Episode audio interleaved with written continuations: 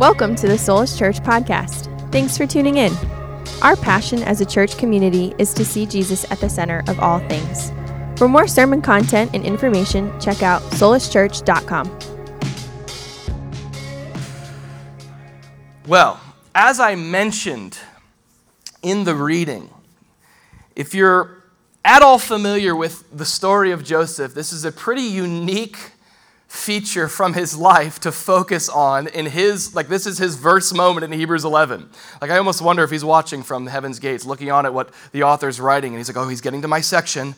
By faith joseph and there's just so much to the story of joseph survived you know being thrown into a pit gets sold into slavery. He, he, he uh, flees from some sketchy woman trying to entrap him. Remember that? We'll get there he finds himself in prison for over two years, forgotten, perseveres in faith, gets promoted to be the leader of the free world. By faith, Joseph, when he was dying, made mention of something and then told everyone what to do with his bones. Like that's the feature that we get of Joseph's faith. And, you know, at a, at a first glance, it might not look significant, but I want to unpack this a little bit to show what's going on here. Um, and just to kind of take a step back, each week what we're doing is trying to focus on the different verbs of faith that these uh, characters display. And so this morning, it kind of sounds like I'm cheating and defining a word with the, with the word, but today we're going to talk about how Joseph believed God by faith. You need faith to believe God. Joseph believed God by faith. You know, each week we've been seeing these different characteristics of faith displayed. And what Hebrews wants us to see about the faith of Joseph is it's the kind of faith, listen again, that believes what God has said. So simple, right? God has said it, but do we actually believe it? It's one thing to believe in God. I believe in God. It's a whole other thing to believe God when He's spoken. And Joseph models the kind of faith that doesn't just believe in God generally, but takes God's word at face value and takes it as true and lives accordingly. Where do we see Joseph believing God? Well, we see him believing God on his deathbed. We looked at Jacob two weeks ago displaying the same kind of faith that doesn't just start by faith, but ends in faith. It's finish line faith. Uh, even on his deathbed, Jacob believed. And it's the same is true of Joseph. I don't know what the intent was, but in verse 21, when it's talking about uh, Jacob, it says the same thing that by faith, Jacob, when he was dying, it uses, it uses the same phrase for him. In the Greek, it's a whole different expression. The Greek word used for Jacob's death is like he's dying, like it's happening. Like it could literally be translated by faith, Jacob, when he was becoming a corpse. Like that's literally how it could be translated. The Greek word has to do with drowning. So he's like, I'm like, here's my wishes, you know, like that's him, okay? But Joseph, the same phrase is used when he was dying, but it's not the same Greek word that describes like death is happening. The idea here in the Greek speaks of jo- Joseph is just coming to the end of his race. He sees the finish line ahead. He's on, you know, he's in the fourth quarter and there's no overtime, okay? He, he sees his life wrapping up. He sees that the end is near for him. You know, we don't know how much time he had left, but his, his time was coming. And here is what Joseph did in his faith when he saw the finish line ahead of him. He did two things, and they both go together. First thing he did was he made mention of the departure of the children of Israel.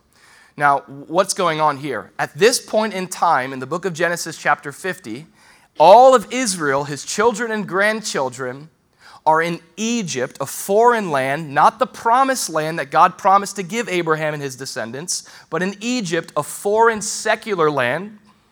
And they are there because of a famine, and they're all in need, and that's the only source of food and nourishment is there in Egypt.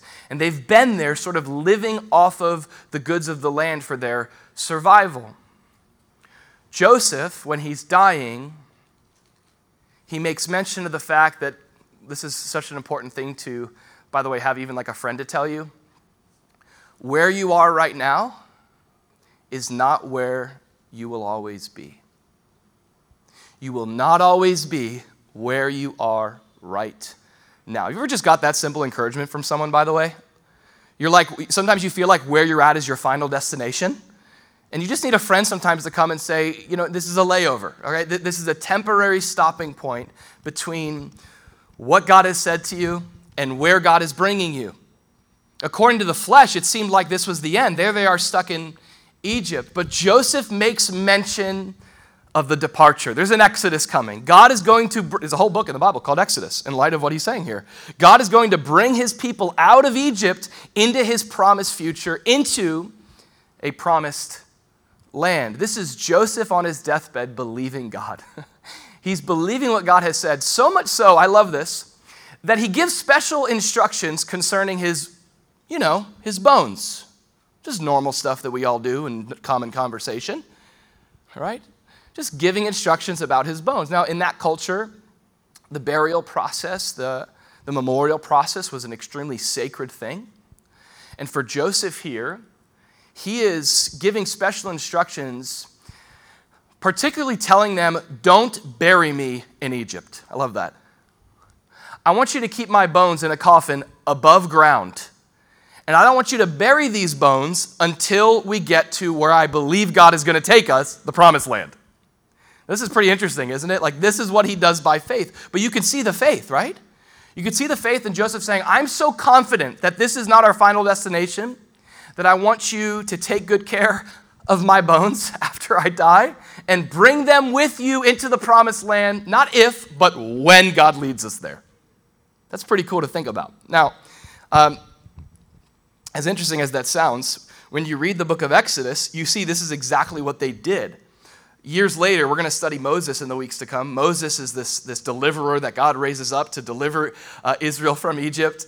And the Bible tells us that Moses, when they're going the way of the Red Sea, Prince of Egypt moment, epic, waters part, tsunami, big barrels, before that happens, it tells us that Moses took the bones of Joseph. This is Exodus chapter 13.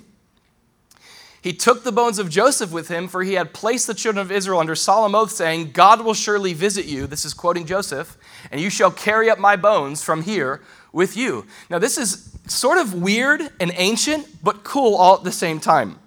Okay? Joseph's bones are carried by Israel all the way into the book of Joshua when they get to this place called Shechem, which is actually where Joseph's brothers abandon him. And this is where Joseph's bones are finally buried. But all along, you know the story of Israel, like 40 years wandering in the wilderness. But imagine that, like you're packing up, we got everything. It's like you got, you know, you got the, the bread, we got it, you got some water, you got the children. Did anybody grab Joseph's bones? We got the bones. Where's the, bo- you got them, you got the bones, all right? I, you know, I imagine they're taking good care of this and not just like handing each person a bone. Like I imagine it's like well organized system, separate from the food, you know. But as silly as that sounds, can I tell you what this was for Israel? Those bones represented a testimony of faith.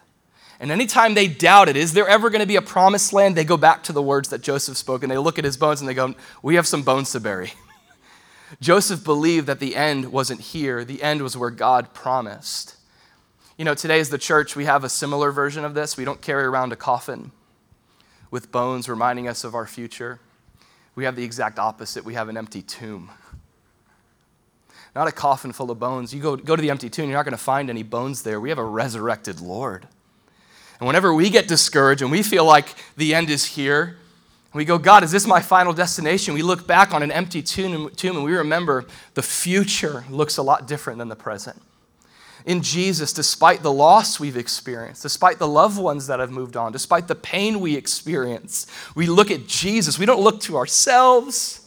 We don't, we don't simply look up in some sort of superficial way. We look at an objective event in history where Jesus died, was buried, and he rose again, conquering death to secure the hope we have in resurrection one day, to secure, secure the hope we have of eternal life. We come to a, a, um, a table, a meal called the communion table. The Bible says that when we take that meal, we proclaim the Lord's death until he comes. You see, it's this testimony of faith, it's this encouragement of hope. And such a beautiful display, again, from the life of Joseph. This is Joseph, again, on his deathbed, giving these special instructions this man of faith believing God when the evidence around him maybe contradicted what God had said. Now, I want to kind of pull back for a second and draw our attention to what I think is going to give us some of the most application this morning with Joseph. You know, this is a very similar verse to, like I said, what we studied two weeks ago with Jacob. It's a verse that describes faith that goes all the way. You know, Paul says at the end of his life, I have fought the good fight, I've finished the race, I've kept the faith, you know. That's what we saw in Jacob. That's what we see here in Joseph, that when he's dying, he still has faith. But what I want to draw our attention to with Joseph this morning is what's not seen in this verse, but what this verse is intending to show us. It's really unique, as I mentioned. The entire life of Joseph makes up the second, pretty much the second half of the book of Genesis. And I love how in this verse, it doesn't tell you about the life of Joseph but it points to the life of Joseph. And here's how it's like in the way Joseph died by faith, it gives evidence to how he lived by faith.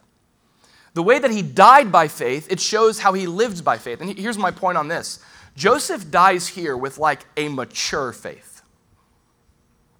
This is, this is not like just simple faith, like, yeah, I believe these things. This is real faith, which is faith that's been tested. Do you know what I mean?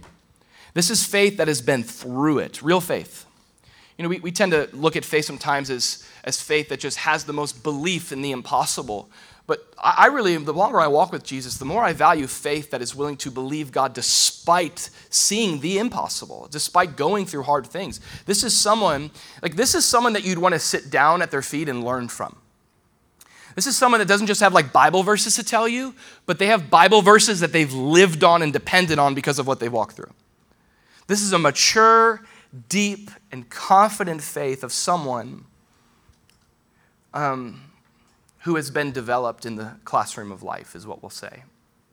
I want to say that this kind of faith, to believe God in this way, an important feature that this is verse is trying to tell us, this is not the kind of faith that you receive overnight. You know, I got that faith. I, I think I got that faith. This is the kind of faith that gets developed in you over time which is sometimes the, like the catch 22, if I'm using that phrase correctly. I didn't read the book, but everyone says it. I don't know if anyone, anyone really knows what it means, but let's say it's a catch 22. Let's pretend that we know what we're talking about here. The, the hard thing, and, and sometimes the tension with this, with this kind of vision for faith, is I don't know about you, but I find sometimes a discrepancy in my life. I find that I tend to value the faith of people like this and I consider them heroes of faith. And I, and I, and I even say things like, God, make me a person of faith like that. You ever pray that? God, give me faith. I think sometimes a good question to ask ourselves in our desire for faith is, and our desire to be like these people of faith is, okay, we, we want their faith, but are we willing? Are we willing to go through the kind of things that Joseph went through to become these people of faith? Are we actually willing to lay down on God's table of surgery and say, Lord, here I am in surrender to the faith you want to build into my life? Now, there's often a discrepancy there. I'm much more willing to admire the faith of someone who I'm not willing to you know, walk their, their same road because of how hard that may be. But, but this is the example of Joseph's life. When you look at his life, I want to say this about Joseph's. Here's, uh, you can write this down. This is a key principle from Joseph's life. Joseph's life reminds us that depending on how we navigate our circumstances, every experience that we walk through has the potential to either develop or destroy our faith. This is what Joseph's life testifies to.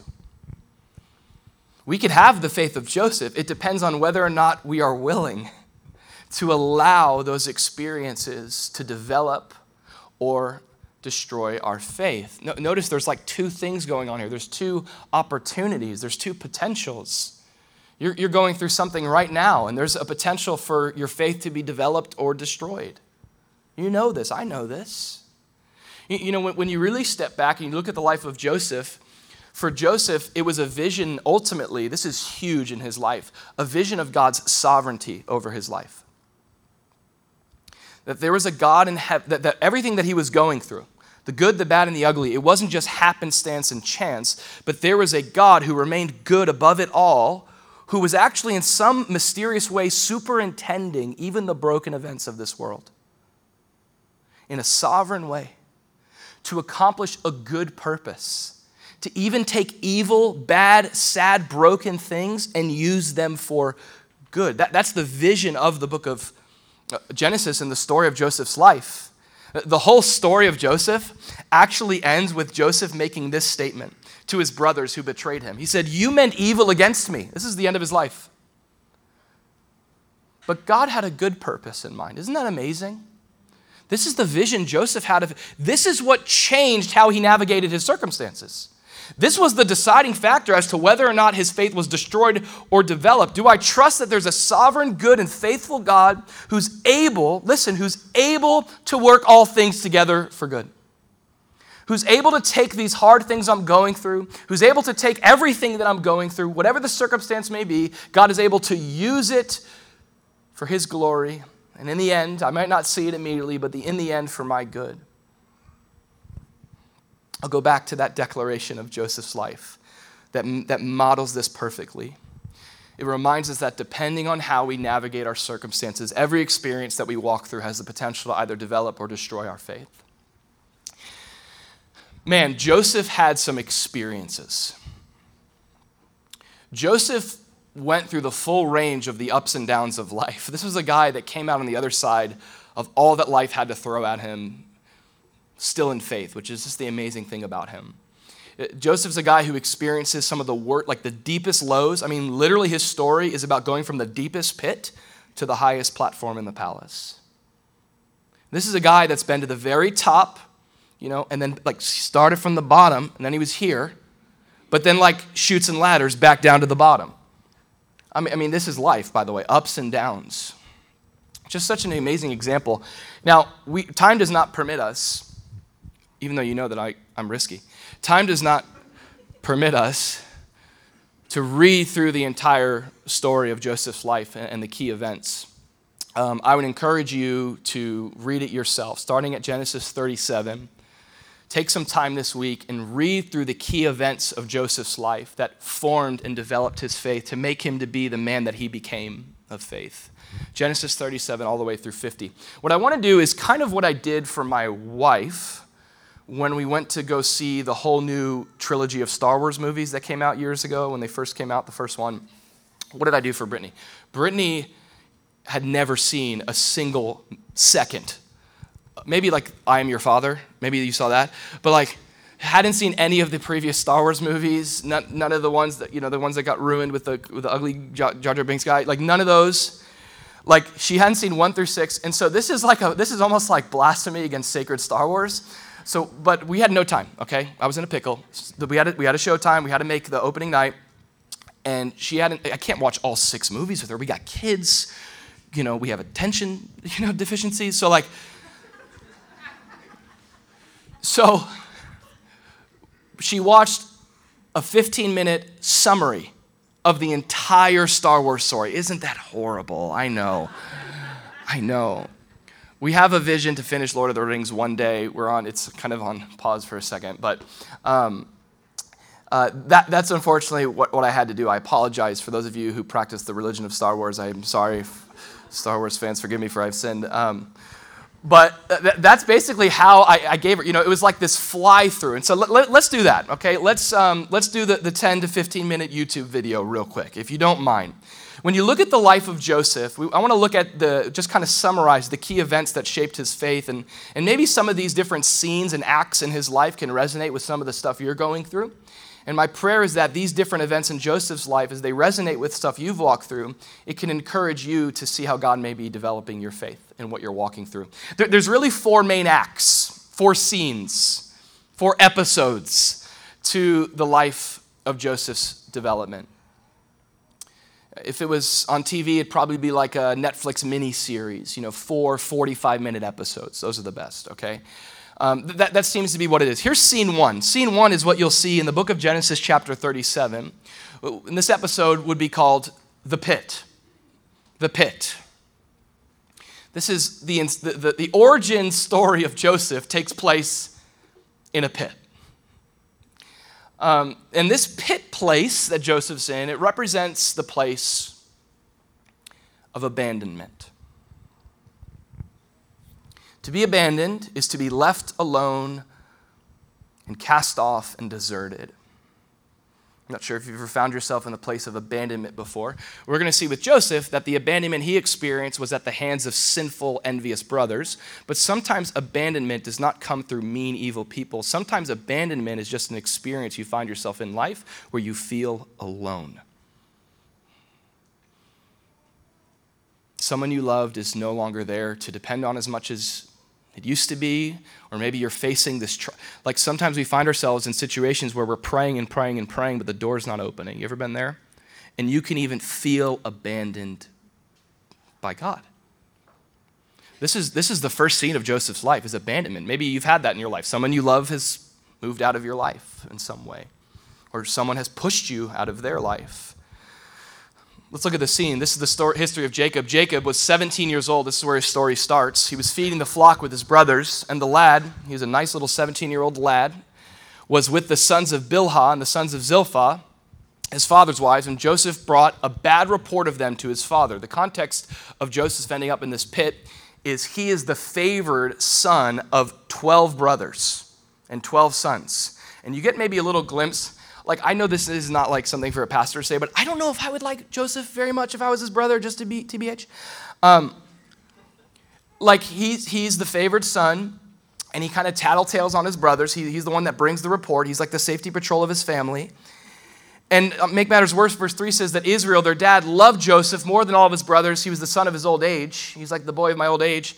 And he even made him a special. This is what Joseph is famous for. This guy has like a, a Met Gala coat that he wears around. He made him a tunic of many colors, the favored son. But when his brothers saw that their father loved him more than all his other brothers, they hated him and they could not speak peaceably to him. They hated him so much, they didn't have a single peaceable thing to say to him. Now, to make matters worse, I mean, that's already bad enough with Joseph's situation, right? Um, you just kind of go, go through the list here. He brings a, he tells on his brothers, brings a bad report. He's the favorite son. He's got a special Met Gala coat. They, I mean, they hated him just for that, being the favorite son, but then he has some dreams. Maybe it's the way that he told the dreams to his brothers, but uh, verse 5 says that Joseph had a dream and he told it to his brothers, and they hated him even more. That's how the story develops. Okay. We already hate you, now we hate you more. Now, these dreams that Joseph had, they maybe were, were they were actually prophetic we, we see in the end of Joseph's life, the, he had these, these dreams that involved grain and it involved the solar system, basically, all representing how one day his family would bow down to him and he would be lifted up over him. You know, and though this was true, not the thing that you want to hear from the brother you hate.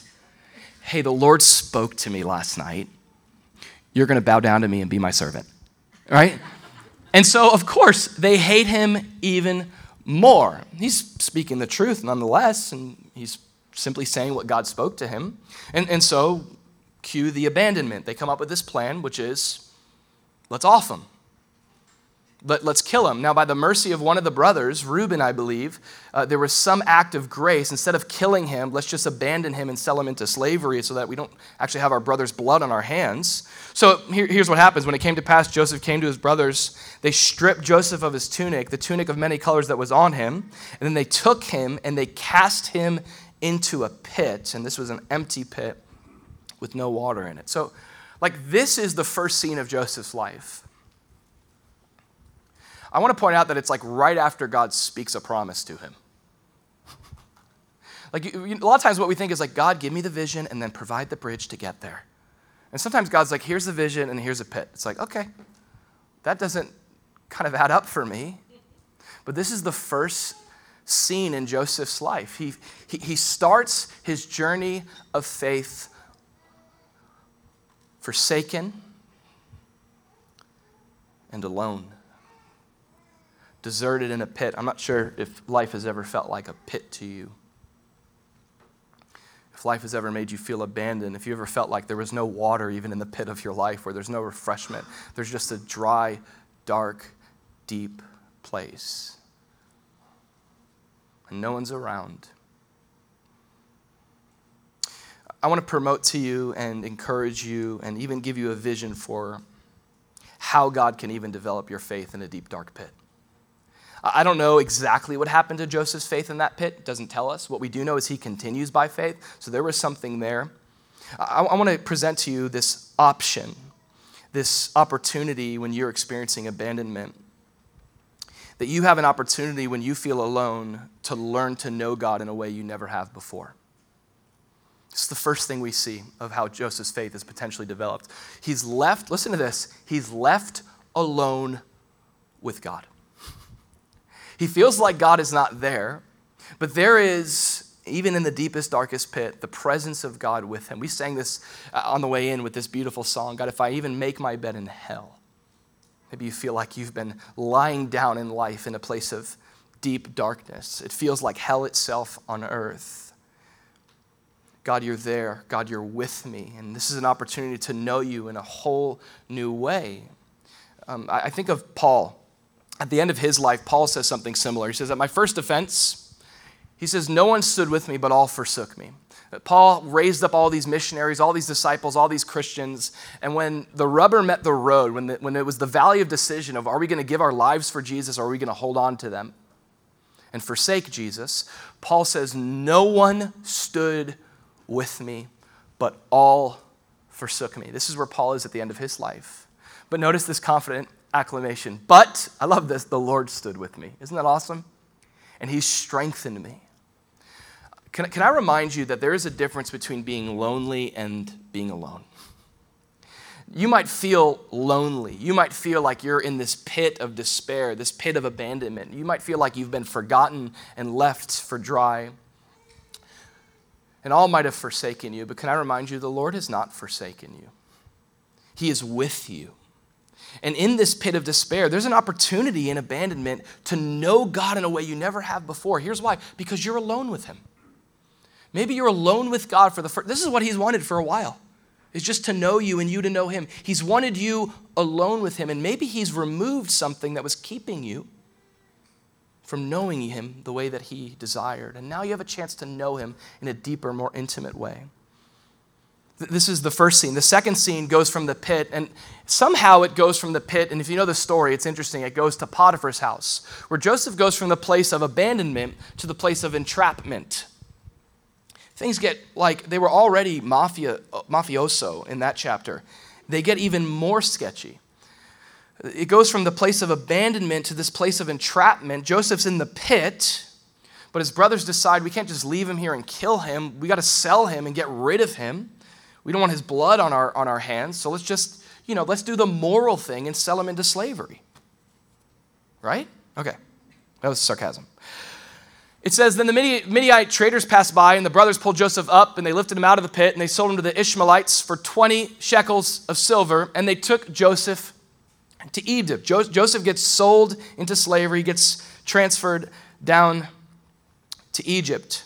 He's brought to Egypt, and he's sold to the infamous Potiphar or Potiphar or whatever. Now, the Midianites had sold him in Egypt to Potiphar, an officer of Pharaoh and a captain of the guard. So, this is where Joseph ends up. He gets sold to this kind of like royal figure in Egypt. And this is where he is next. I mean, I wonder what that was like if for a moment he's like, I'm getting lifted out of the pit. Thank you, Lord. You've okay, I'm going to, I'm a slave. So, this is what's happening in Joseph's journey. So now he finds himself, but I want you to notice this. This is so cool that the Lord was with Joseph in Potiphar's house. This is a great vision for all of us in our workplaces. And he was a successful man. He was in the house of his master, the Egyptian, and his master saw that the Lord was with him and that the Lord made all that he did prosper in his hand. This is just God's blessing. Despite it being such a dark season, there's still God's blessing over his, his work. And Joseph found favor in the sight of his master and he served him. And so then his master makes the slave the overseer of his house, and all that he had he put under Joseph's authority. This is, this is, so interesting. It says, So it was from the time that he made him overseer of his house and all that he had that the Lord blessed the Egyptian's house for Joseph's sake. Wouldn't that be so cool? Like you're in a secular, you might even say like Egyptian workplace right now, okay?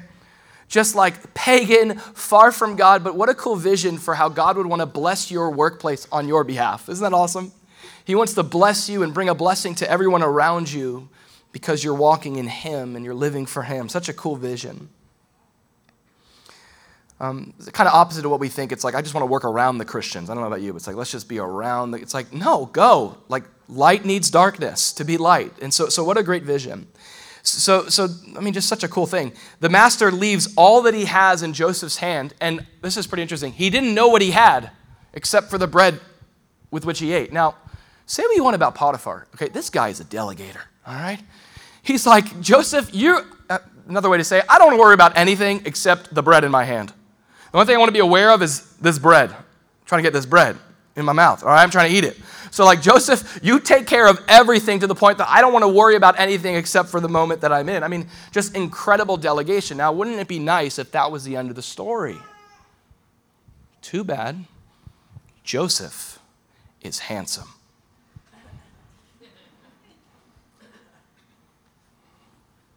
Joseph was handsome in both form and appearance. Okay? He's got it all. All right? He's got form, not form without appearance or appearance without form, but both. Okay. We'll move on from that verse quickly. And in light of this, that it came to pass after these things that the master's wife, with those longing eyes, all sketchy and gnarly and evil, cast her longing eyes on Joseph and said, Lie with me. But he refused and said to his master's wife, Look at Joseph. He's in a situation of entrapment and temptation. His faith is being formed here. Look, my master doesn't know what is, what is with me in the house. He's committed all that he has to my hand. So notice the first thing that Joseph, the first thing that Joseph um, thinks about in terms of the temptation he's facing in private when no one else is around is God has entrusted me with too much. God is, I have too much responsibility to make a decision like that. Look at what I've been held responsible with. And that's important to think about. What has God given you? What has He made you responsible with? And how can sin compromise those responsibilities? How can sin squander all those things that God has given you? Joseph says, There is no one greater in this house than I, nor has he kept back anything from me but you. You're the only thing he said, You can't have this. This is the only thing you can't have, my wife, because you're his wife. How, now, I want you to notice though, though that was a part of the equation of Joseph not giving in to the temptation, it was all the responsibility he had. Notice the ultimate heart reason why he didn't give in to the entrapment to sin. How can I do this great wickedness and sin against God? That's his vision. That's huge. David says, God, it's against you and you only that I've sinned. It's not that sin doesn't affect people, it's not that we can't sin against people. That's why Jesus says, if someone sinned against you, go to them. But ultimately, sin is not something that God is, is absent from. Every sin we commit, whether it's to one of his image bearers or it's, it's a sin that we commit against our own body in sexual immorality or, or whatever else you can fill in the blank with, every sin is ultimately an offense and an affront to a holy and loving and good God. That's the nature of sin. The reason why sin is such a severe thing, punishable by death, is because it's against God. And this is Joseph's heart. In this moment of temptation, it tells us in verse 10 so it was as she spoke to Joseph. Notice this day by day. This is not like a one time event. Every day Joseph shows up for work, he's showing up with a temptation. Day by day, she spoke to Joseph, but he did not heed her to lie with her or to be with her. Like she, she couldn't get the clue. He was like, no, friend zone, and she didn't want to hear it. But this was a daily temptation that Joseph was facing. And I want to share about faith in this situation. If you ever find yourself, I'm sorry, when you find yourself in situations of temptation and entrapment to sin, I want you to see this as an opportunity not for your faith to be destroyed. God doesn't will temptation, but God allows temptation to teach us how to love Him. This is, this is the truth of faith from the beginning with Adam and Eve. God cannot be tempted, nor does God tempt anyone. But the Holy Spirit did lead Jesus into the wilderness to be tempted by the devil. The Holy Spirit will allow you to face situations of entrapment and temptation for the good and the growth of your faith. Here's what God knows with every temptation you and I face God knows that no temptation has overtaken you except such as common to man. It's a human thing, and God is faithful, and He will not allow you to be tempted beyond what you're able. This is what makes God good amidst it all. He's so good in that he never lets something come upon you that is going to set you up for failure and destruction. He empowers you with his spirit, with whatever he walks to, walks through, to take the way of escape. And that's what Joseph did so well.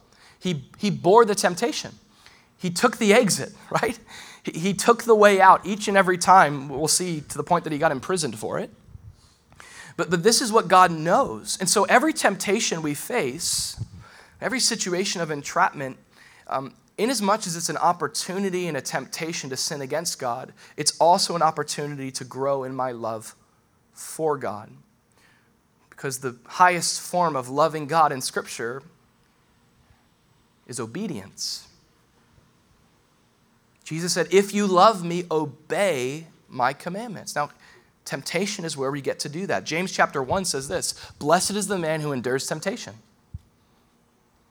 For when he has been approved, he will receive the crown of life which the Lord has promised to those who love him. Temptation is an opportunity to love God. You're not set up in your temptations to be destroyed. Let me say there are patterns of behavior, there are systems of accountability or the lack thereof that can hinder your love for God, that can keep you from obeying God.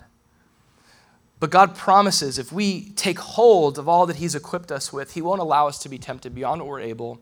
And though we find ourselves like Joseph in situations of entrapment, here's Joseph leveling up again in faith as he learns to love God. Scene three, we're coming to the final corner here, is the prison. Now, how does, jo- like, this guy's been places, right? He goes from the pit to Potiphar's house in a situation of entrapment. He's being tempted, he takes the way of escape.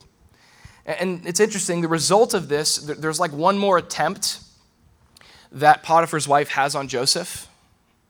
Like at first, it's lie with me, Joseph, lie with me, day to day, Joseph, lie with me. And then there's this verse that reads like she has one more like all out attempt and she's like, lie with me. Like she goes at him. Okay? And he tries to run and she like flee sexual immorality. He's like, I'm out of here. I am I'm a track, I'm a runner, I'm a track star, I'm out of here. And she rips, rips his tunic and now has like his clothing. It's like a movie. Like, and instead of throwing it away or getting it back to him, whatever, she knows now maybe I'll be found out by my husband. So she kind of turns it around on Joseph and she accuses him. Talk about entrapment. Accuses him of sinning against her, of coming onto her. She completely twisted around. And so Joseph's master took him and put him in the prison. It's like, pit, promotion, let's go to jail.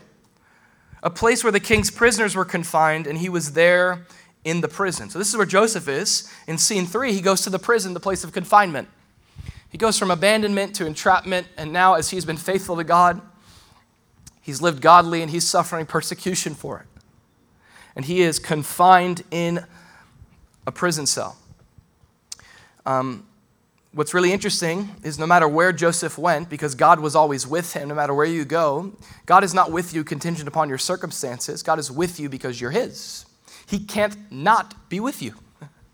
He's with you. So he's look at this. He's even with Joseph in the prison and shows him mercy. He gives Joseph favor in the sight of the keeper of the prison. And the keeper of the pr- this guy, he's got a green thumb. The key, is that the saying? You know what I mean, right?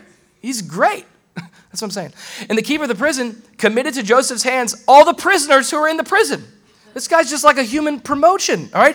Whatever they did there, it was his doing. The keeper of the prison didn't look into anything that was under Joseph's authority. Delegated again, because the Lord was with him, and whatever he did, he made it prosperous. This is where Joseph ends up. He's in prison now. He's in a situation of confinement. Things get re- like I'm waiting for Hollywood to make, by the way, the motion, the full motion picture of this story. In prison, it gets better. It came to pass after these things. This is like totally episode three called The Butler and the Baker, all right?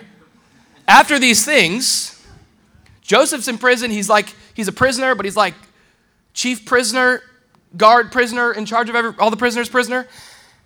And the butler and the baker of the king of Egypt, they offended the king, okay? They offended their lord, king of Egypt. Back then, the government would be offended by the truth speakingness of the people, all right? And Pharaoh was angry. The truth hurts, okay? You offended me. He was angry. And so he's like, You go to jail, all right? jail right away, all right? Overcooked chicken, right to jail, all right? Pharaoh was sorry. Parks and Rec. Uh, Pharaoh was angry with his officer, so he throws these guys in jail. Throws them right in jail. So he puts Joseph, the, the, the leader, puts them in custody of the house of the captain of the guard, the prison where Joseph was confined. And Joseph was there with them. He served them, and they were in custody for a while. So this is what happens. They're like prison mates now. Joseph's in charge, but he's confined with these, these two guys, the butler and the baker, who offended the king. They get thrown into jail. They offended Pharaoh. Now, what's interesting is in prison, these two guys, you know the story? They have bad dreams. Okay? They have these dreams that are very mysterious and, and like just, just out there, sci fi almost, crazy stuff. And they wake up and they're sad because I've actually been here, I've had a dream and I'm like, Lord, what does this mean? You ever felt that way? You ever had the Lord speak to you or, or put something on your heart or mind in a dream? God does speak to us through dreams. And they, they don't know the interpretation. Well, Joseph has some experience with dreams. And so Joseph gives an interpretation, and when you read the story on your own, you read through Genesis 40, it is amazing. The way that Joseph interprets their two dreams. Um, the words that he uses intentionally, it's almost like he doesn't like the baker. He likes, you know, I mean, he's been living with these guys. They're his two mates or jailmates, roommates. And so, you know, after living with someone, he's like, he kind of favors the butler. But nonetheless, he gives them a truthful interpretation. And really, in a nutshell, the interpretation of their dreams is that in three days, the butler was going to be promoted. That the, that the, that the Pharaoh's gonna be like, whatever, I forgive you, come back to your, get over here, I'm not offended anymore, okay, I forgot about it. Just don't ever speak the truth again, all right? And then he, then he brings the, and the other prophecy about the, but, uh, about the baker, so the butler's gonna get promoted, but the baker, in three days, you're gonna be killed. Now, the order of this is kind of funny because first, first Joseph interprets the dream of the butler. And he says that within three days, here's what your dream means Pharaoh will lift up your head and res- this is incredible and restore you to your place and you will put pharaoh's cup in his hand according to the former manner when you were his brother his butler. So the butler's like oh good i'm glad that's a good dream. And then the baker's like oh do me! Do my dream! So i want you to notice the language. Within three days pharaoh will lift up your head. Talking to the butler. Baker turn. Ready Within three days, Pharaoh will lift off your head.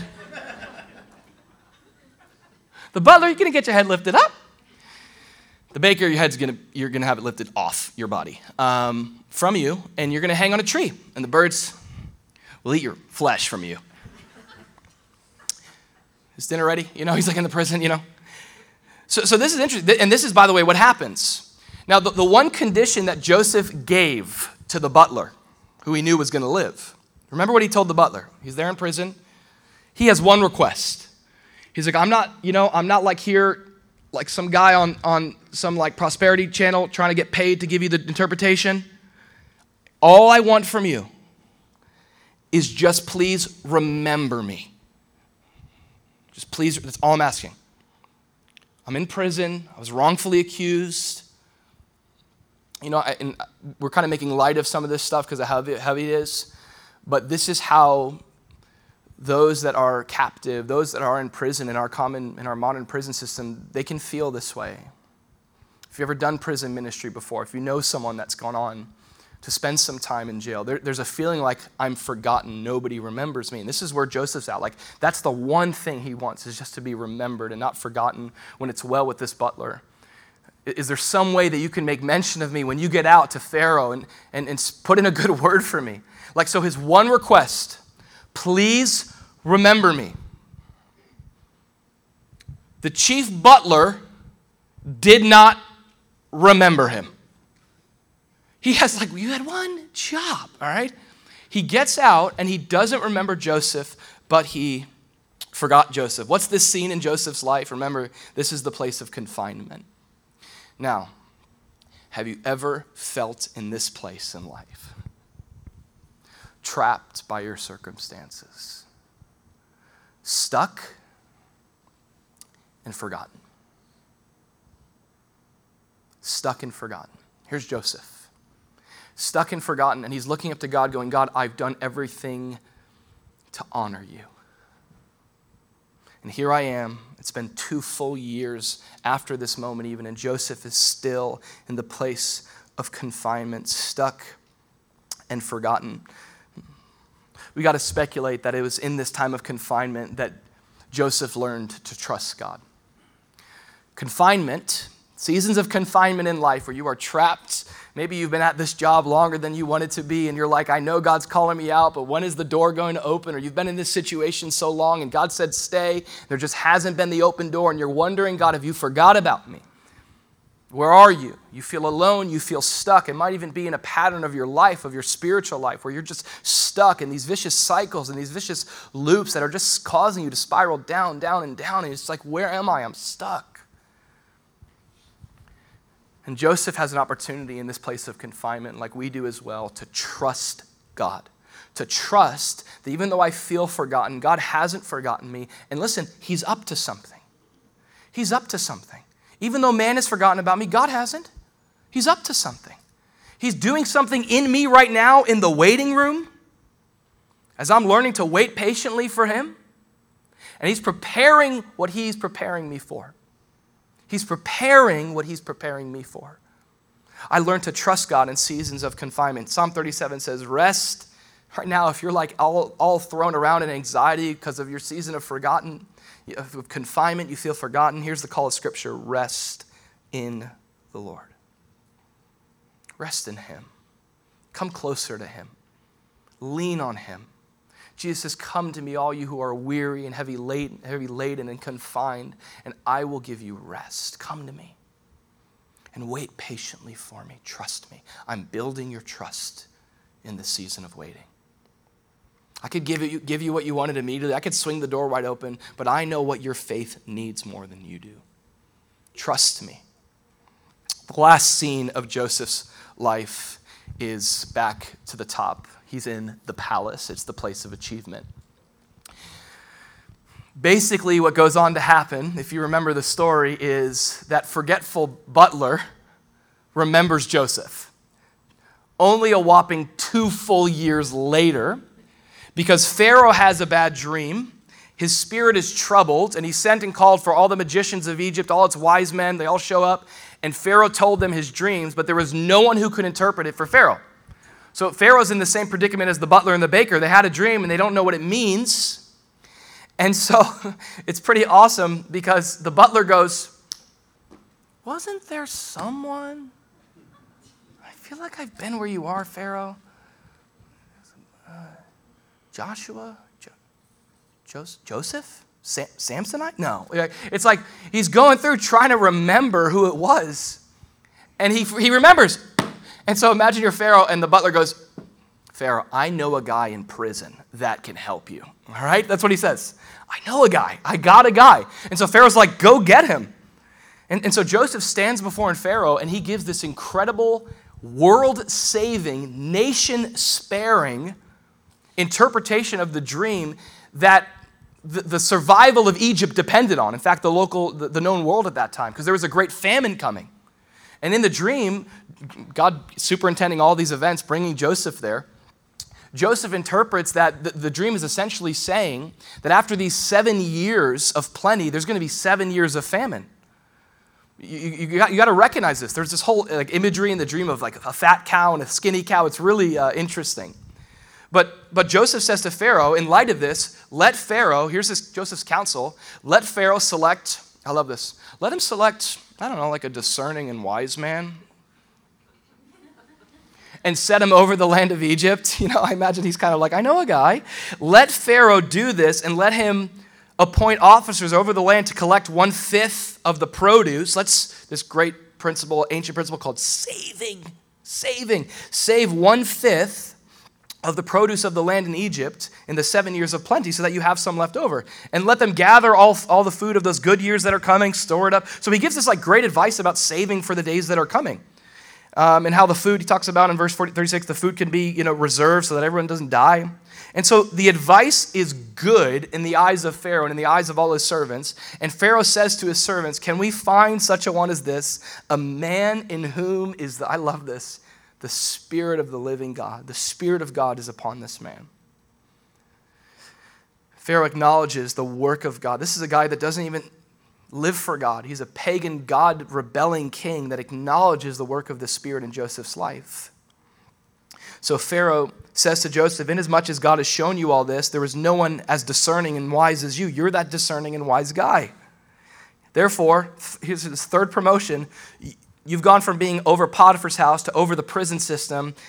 You can't go higher than this next promotion ex- except being Pharaoh himself. You shall be over my house, and all my people shall be ruled according to your word. Only in regard to the throne will I be greater than you.